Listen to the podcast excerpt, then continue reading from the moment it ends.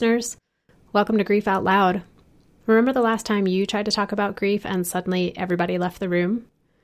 Grief Out Loud is opening up this often avoided conversation because grief is hard enough without having to go through it alone. We bring you a mix of personal stories, tips for supporting children, teens, and yourself, and interviews with professionals in the grief world. Platitude and cliche-free, we promise. Grief Out Loud is hosted by me, Jana DeCristofaro, and produced by the Dougie Center for Grieving Children and Families in Portland, Oregon. The list of things that get infinitely more difficult to do when you're grieving is long. Eating, sleeping, focusing, surface-level chit-chat, remembering where you left your phone, and planning for the future or forgiving yourself for the past. Throw work or school into that mix and it gets really tough to feel like you can show up and function at the same level that you used to be able to.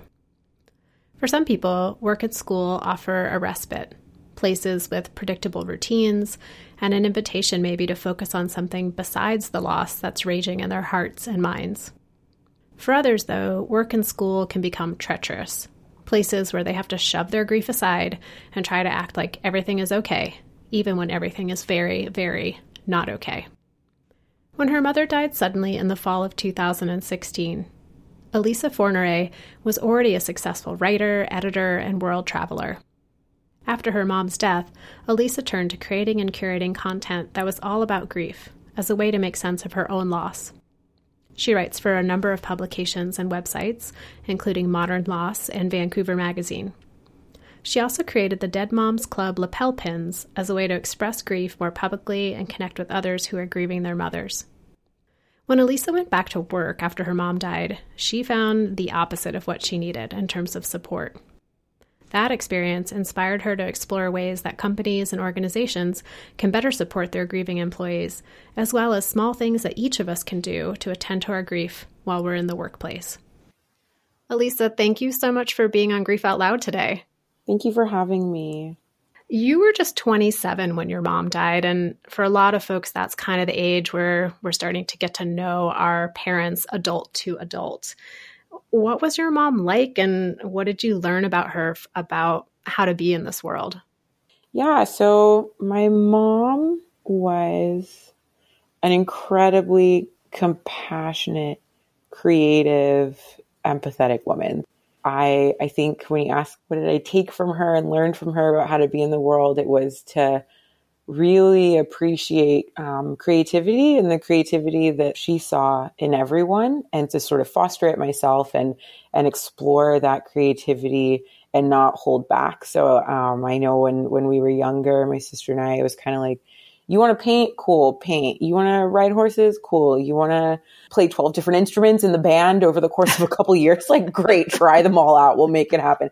And she was just one of those people that was always really encouraging of individuality and creativity and just sort of finding um, however you could to express yourself. And I think one of the things that we talked a lot about at her funeral is um, the fact that my mom would talk to anyone, anywhere. And it's something that I see in myself, something that my fiance sees in me. If we are at the grocery store, restaurant, bar, walking down the street, on the bus, like I will, I will talk to anyone. And that is because my mom was so open to just talking to people and getting to know them. And there were people when at her funeral and we asked, oh yeah, you know, how'd you meet Deborah? Like, I met her in line at the grocery store. Or I met her at the hospital while we were both waiting for an appointment. That that's what I remember about my mom. And speaking of that creativity and her support of your creativity, you were already a writer before your mom died, but after her death, you really started to move into this world of writing about your grief. And I'm curious, how has it been for you to be so public about your experience? It's been really healing in a lot of ways, um, because the only way that I could have a lot of the experiences, which I do, Um, of people coming up to me and talking to me and saying, oh, I found um, some peace from hearing that someone else was going through what I was going through. Or, oh, it was so exciting um, to read your writing and connect with experiences that you're having that nobody else will talk to me about. So it's been really great in that way, um, because I also get those experiences where I put things out there and I talk openly about the things that are hard and the things that are confusing and the things that are awesome um, about grieving, which is like, you know, possible. Those things are out there and they happen, and they've happened to me over the last couple of years. And then there are things that are really hard, and the opportunity to be vocal and to write opened up a lot of doors and opportunities for me um, to grow myself and to go through this um, grieving period with a lot more support than I could have had I not been so open about it. So even in your writing about your grief, you're still able to, like, you're reaching out and making those connections with people. Oh, a hundred percent. You mentioned that you write about the things that are hard, the things that maybe have left you feeling isolated, and also that there have been some amazing aspects. Can you give an example of one of those? Yeah. One of the best parts of doing this work and also just dealing with grief has been connecting with my dad. I had a relationship with my dad that I can't imagine, you know, especially looking back now, what it would have been like to deal with me as a teenager. um, I've heard stories. It's all a blur to me. But um, we've we've had our ups and downs. Um, but since losing my mom, and this is something that I'm still trying to find the words to make it sound less morbid, or if my mom hadn't died, my dad and I would not have the relationship that we have right now. You know, my dad and I in October took a trip for a couple days to New York City, just the two of us, and spent the whole weekend at a death conference talking about his funeral and end of life. And like th- that kind of stuff would not have happened, and was so healing and special for me.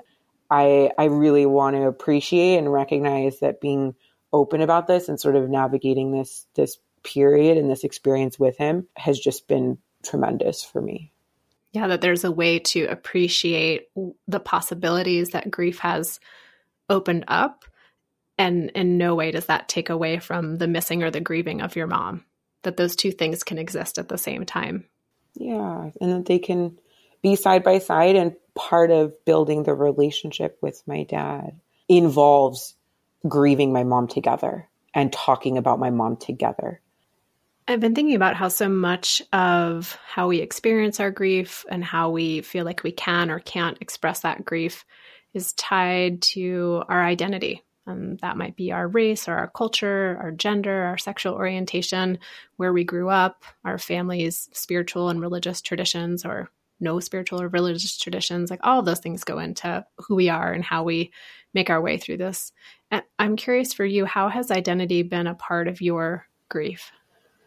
I think the way, and I've been thinking about this, the, the way that it's impacted me as far as my identity is concerned is uh, pr- probably from two parts of who I am and, and the makeup of who I am and how I'm presenting in the world, my, my space in the world. And that's as a woman, um, and that's as a person of color. When I think about being a woman, experiencing grief in just the, the couple of years that I've been dealing with um, the death of my mom, coupling that with getting off the couch from where I was freelancing and able to like be in my pajamas and cry um, whenever I needed to, and take time whenever I needed to, moving into a nine to five and existing in an office space, it really put me in some positions to think about why there's pressure on women to cry or not cry at work, and, and why that layering of I go into the workplace and some days I just feel like garbage. And that is just part of grief and grieving. But there's pressure as a female to be strong in the workplace as it is, grief aside. And then to also have to couple that with the fact that sometimes I truly cannot control my emotions um, has been really hard. the other way that my identity just as a, a, a person of color and a woman of color just moving through the world, the way that grief has impacted that is sort of thinking about all of the things that are layered beneath the surface before my mom died. And then to also have the death and the grief and the grieving and the processing um, and going back into the workplace and building a relationship with my dad and dealing with funerals and all of the stuff sort of piling on top of what is already existing underneath the surface as trauma that's been inflicted on any person of color walking this planet. Um, to think about the amount of stress and emotional burden that comes with grief on top of all of that can really amplify a lot of exhaustion that was already there. Um, it has brought up a lot of thoughts and conversations and feelings about how much more I feel like I'm I'm carrying so much of the time. Both of those things can come together and impact the way that I'm grieving and thinking about what I'm carrying as not only a person of color, but also a woman of color. It's just, it's complicated. It's so much. Totally complicated and hard and impossible and, and probably not very useful in a way to try to like pull apart those identities. And the idea that you're already walking into the experience of your mom dying, carrying that, as you mentioned, that trauma of racism and sexism, and then layering on the grief of your mom. And how does that amplify all of those things? And as you mentioned, just lead to complete exhaustion. Yeah. And then they're still there. That's the thing. It's like, I've been talking to people about this, and it's one of those things where it's like, oh, it feels good for a little while to acknowledge it, but then it's still there, you know? Um, I'm still grieving. I'm still a woman. I'm still a person of color, and I'm still going to work every day. And trying to, to figure out, like you said, not necessarily pulling it apart, but being aware of it um, and acknowledging it has been really, really huge for me in not necessarily fighting or finding solutions for the exhaustion, but honestly, being able to give myself a damn break sometimes, um, especially when I think about the impact stress and racism and sexism and all of those things that I'm experiences, experiencing um, have on my like mental capacity, my emotional well-being, my physical well-being. I think it's been really good for me to to give myself a break and to be aware of all of it. As you were talking about earlier with work, that's really one of the main topics that you focus on in your writing uh, and about how organizations and companies can handle grief in a way that's really helpful for employees and also the opposite. What was your experience with that? When my mom died, I was in the middle of working. I was in the middle of working on a print project. I was printing a broadsheet with a friend of mine, and it was about death. And that was like a weird coincidence and pretty good and unfortunate at the same time. It was very surreal. But I was like freelancing. I wasn't in an office. I was working on this weird project. Then my mom died, and I was on my way moving to Scotland. And so I was out of the office setting for a while. And when I took my first nine to five full-time job, and I was I was working at a marketing agency, which is not the best place for someone who's trying to manage their stress levels or like work a normal nine to five. Um, I get that now, but I, I, um, I went into this environment and started experiencing a lot of um, issues with the way that I was trying to manage my own grief and stress and the expression of those emotions um, in the workplace. And I, I found myself by the end of that job in a place where I had been hurt in a lot of ways that were really eye-opening to me, but made me learn a lot about taking care of myself. And I also learned that I wasn't the only one navigating this stuff and having a really hard time with it.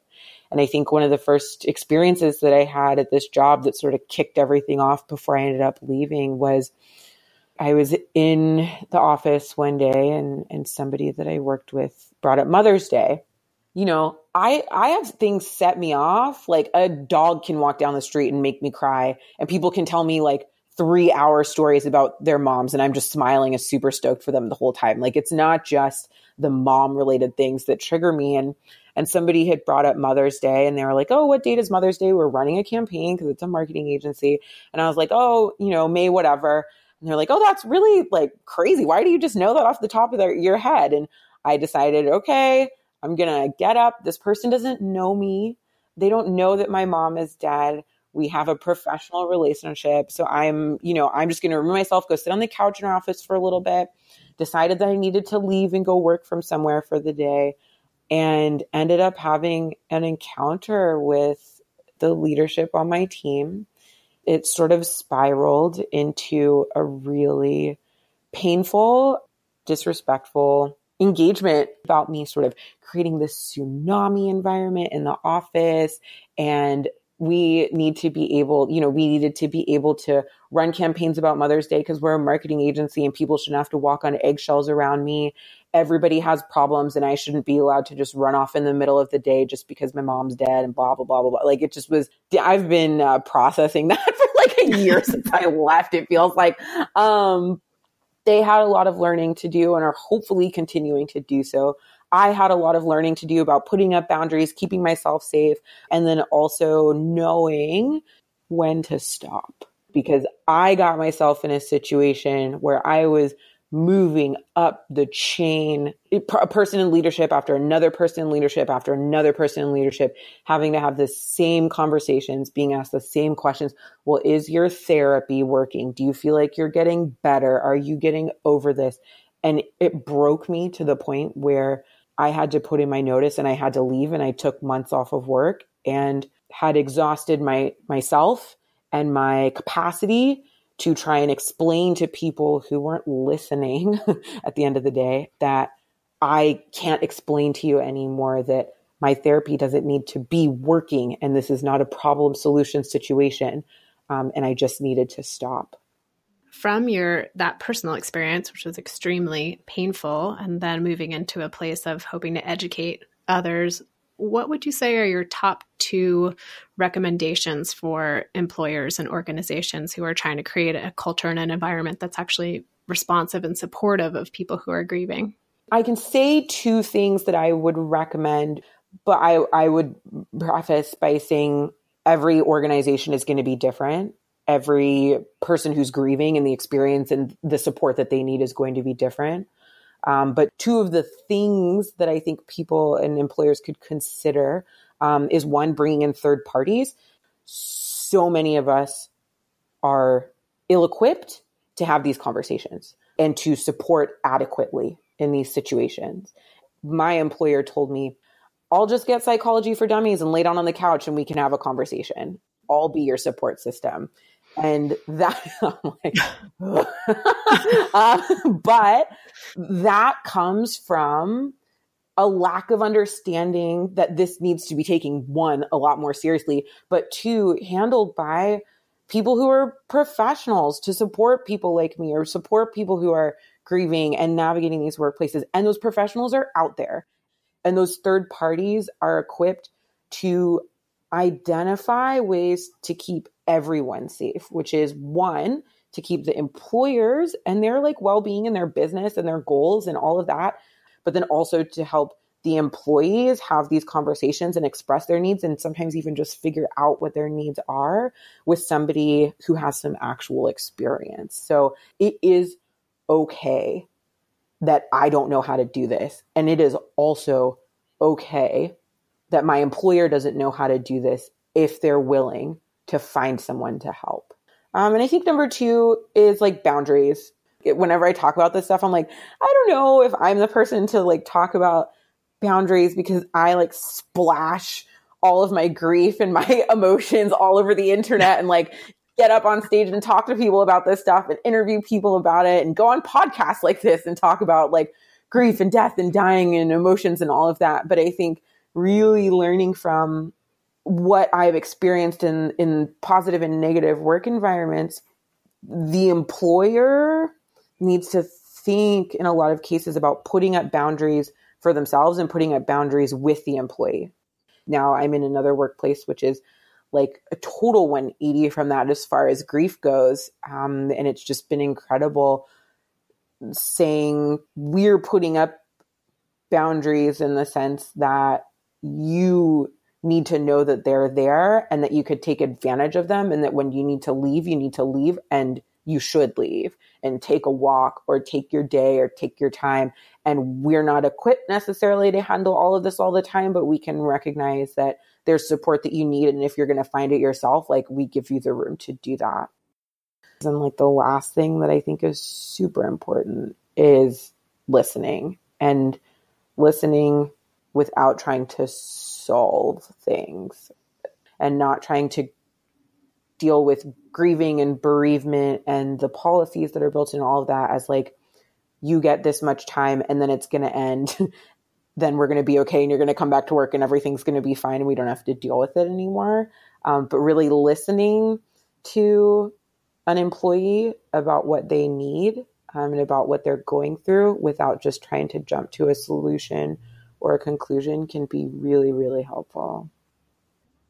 And that seems to tie back to, to what you mentioned earlier of remembering that every employer and every organization is unique and that everyone grieves in their own unique way. And that listening is our best opportunity to find out what do people need, what does an organization need, and what are the parameters that are going to help everyone feel attended to and safe and connected. Yeah, because I can say by the time I was like in my break after that job, all I needed was to be home and to not go to work. But I can tell you that when I went back to work and took that job, what I needed at that time was to be in an office and to see other human beings and to navigate all of this stuff going on outside while having like a stable job and some normalcy in my life. And that shift took place over the course of a very short period of time. And the reason that I'm able to like go back into an office and start doing this again is because I'm with people who are flexible and who can listen and have the conversations about the flexibility that's needed on an individual basis for someone who is grieving. You mentioned earlier that some of the things that you do or have permission to do in your workplace of, you know, take the day or take a walk. What are some other concrete things people who are grieving and at work, maybe who have a supportive environment or a not so supportive environment, what are some specific things they can do for themselves? Yeah. So a couple of things I know I do that really help me and that I would recommend like based on who you are and what your workplace is like. um, I have in my calendar in red, two p.m. every day, I go for a walk and it's in there and everyone can see it. And I think that putting that out into the world holds me accountable and holds them accountable for not booking over it. And I always have that half an hour where if I choose to go for a walk, I can walk around the block and I can do whatever I want. Um, but booking that in has been really important. I also think talking, and I, I know it's not always that easy, but if you have a person, if you can find them in your office, can be really important. I don't need someone to come up to me and say, "You look so sad today. Like, why are you on the verge of tears? Do you need to go for a walk?" But I've had my people in the office who can come up and say, "You look like you need a coffee." And I know that that means, and they know that that means, yo, you look like you're about to break. You don't need to be here right now. Let's go for a walk. We don't even need to talk. And all they needed to say, because they know me and they know my situation, and I know that they're there to support me, is let's go have a coffee. Um, I think also I like put together, and they're on my site, care packages for people who are going back to work. The care package specifically for that includes things like prepaid cards or cash, um, so that when you do go take that walk, you don't have to think twice about having like a five dollar bill in your wallet or in your desk somewhere so that you can get that coffee, even if you're strapped, because like it can be really important to just have the freedom to take that time and go outside and not think about anything other than the fact that like you need to go get some fresh air and, and think about your dead mom and the fact that she's gone.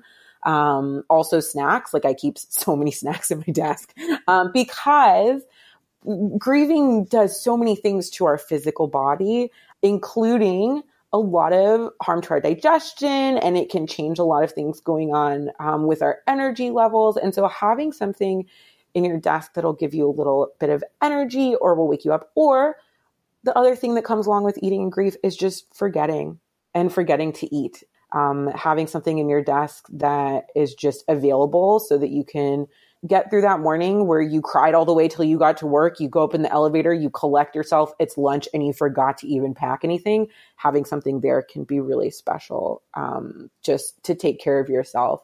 And then the last thing is the things in your desk that you need or that you need in your purse. And as a woman, I know that I've started carrying around with me everywhere, wipes for my face, tissues, and extra makeup, because I'm going to cry at work. I'm going to cry on the bus. I'm going to cry at the grocery store. These things are going to happen.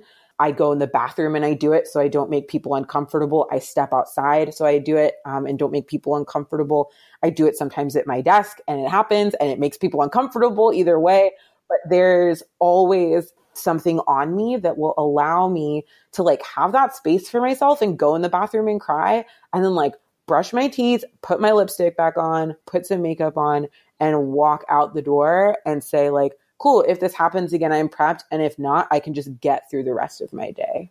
There's still days where I wake up and I'm like, I'm not even going to put on makeup today. It's going to be a shit show. Like, it's not even worth it. I'm just going to go barefaced and it is what it is. Um, I know it's coming and I'm too exhausted. But yeah, I think that having having those things that are going to make you feel like it's okay to just let go can be just so helpful. And, and for me, have given me a little bit of peace of mind.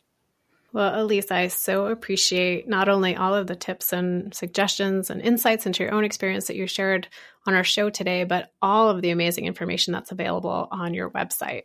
Yeah, this was fun. Thank you so much. I really appreciate the opportunity to to talk about this stuff because it's really important. And I think opening up about what's been hard for me and also what's been great for me is just always, always incredible. And listeners, I'm going to put all the ways that you can find Elisa's work in the show notes. So please go check out her website and her blog. She's got great articles, ways to be like, oh, I'm not the only one that feels this. And also she even has recipes for various morning concoctions, M O U R N I N G. Elisa, thanks again. I really appreciate your time today. Thank you. And listeners, if you're new to our show, you can find us in all the places, our website, dougy dot org, Stitcher, iTunes, any of the ways that you get your podcasts. And if you are someone out there who knows of someone who would be a great guest or a resource you want to share with us, please reach out, help at dougie dot org. Thanks for listening. Hope you'll join us again next time.